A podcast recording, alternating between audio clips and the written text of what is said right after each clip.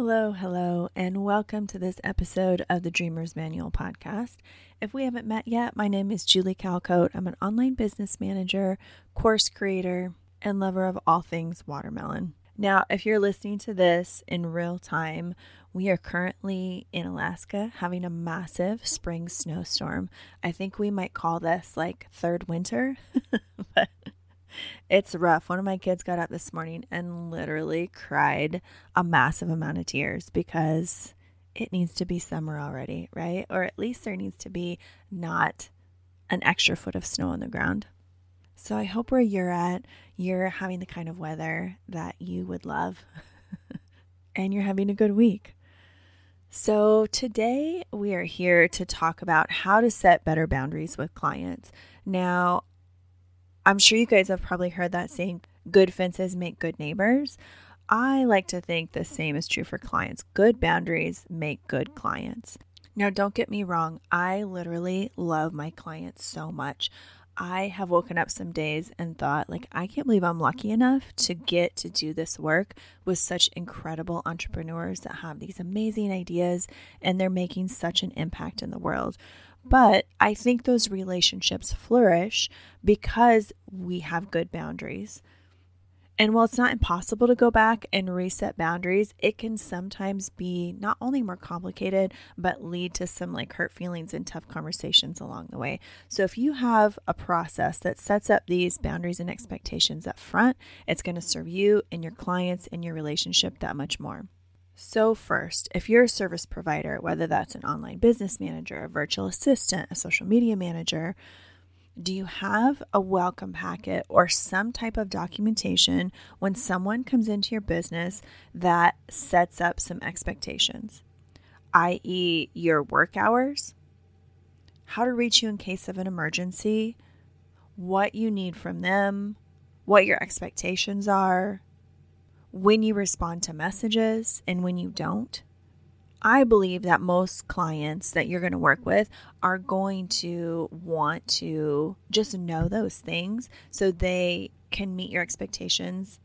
Having something like this just sets everything up really professionally and it can prevent those misunderstandings because let's say you don't work on Fridays and somebody sends you a message on Friday and has expectation of a return message on that day, if they have this information ahead of time, they'll know that they can expect a message from you the next time you're working, which could be that next Monday. I think the hardest part with this is, at least for me, is making sure that I'm sticking to my boundaries and expectations. So if I set work hours, for example, and I'm responding to somebody outside of my work hours, at least in the very beginning, and by beginning, I mean at least the first like three months, I use technology to help me respond within my business hours. So if I'm responding to an email, I'll schedule send that email to reply when I'm quote back in the office. I if I have a Voxer, even if I want to listen to it, I will wait until my Voxer hours are open again to do this. And it sounds silly, but if you set your expectations up and you take the time and energy to send somebody something that says these are my hours and then you immediately don't abide by that you're going to set the expectation like yeah you sent that document but you're really just going to be available whenever and I think that's a dangerous precedent to send, especially if you want to try to walk that back at some point because someone takes advantage or they start sending you messages every Saturday morning and expect a response because you responded one time it's harder to say, well, I sent you my work hours in my packet if you haven't been abiding by those yourself. So, making sure that you also are abiding to, or at least seeming to abide by those office hours, I think is just as important as setting those expectations. Now, number two, having a plan for scope creep. I looked up the definition of scope creep on Wikipedia and it says in project management, this refers to changes, continuous or uncontrolled growth in a project scope at any point after the project begins. This can occur when the scope of a project is not properly defined, documented, or controlled. so, if you've been in business any amount of time, I feel like you understand what scope creep is.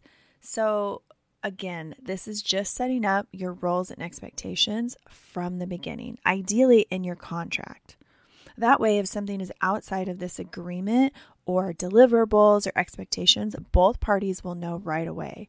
But I think it's also important to have a plan for when those scope creep things happen. So, if you're a podcast manager, for example, and you have a client and you're editing and producing their podcast and you're creating their social graphics you you've had outlined your task and then they say can you also reach out to this potential guest and send them this and do that? Well now we're talking about guest management. And so having a response and a plan if you want to do guest management to say yes i'd be happy to do that. Would you like to amend our contract i could send a proposal for what it would look like to add that onto the contract and then I'll follow up with you to see if you want to do that moving forward.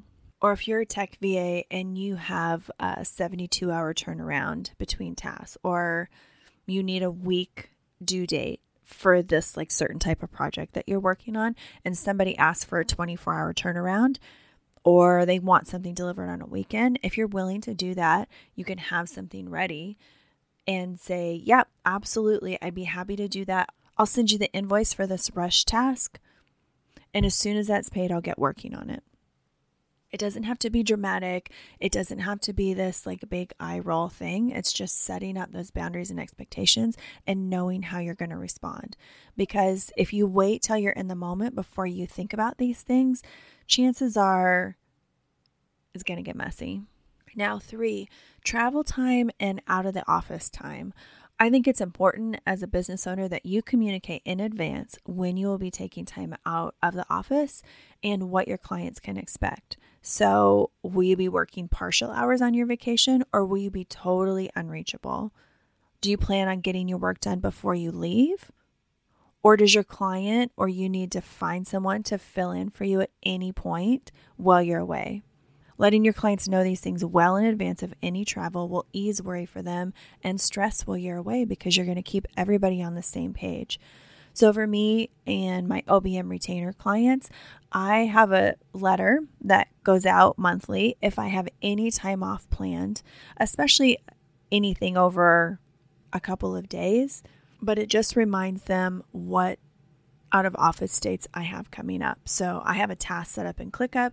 It has the template letter in there. And then I, you know, that task populates on the first of the month.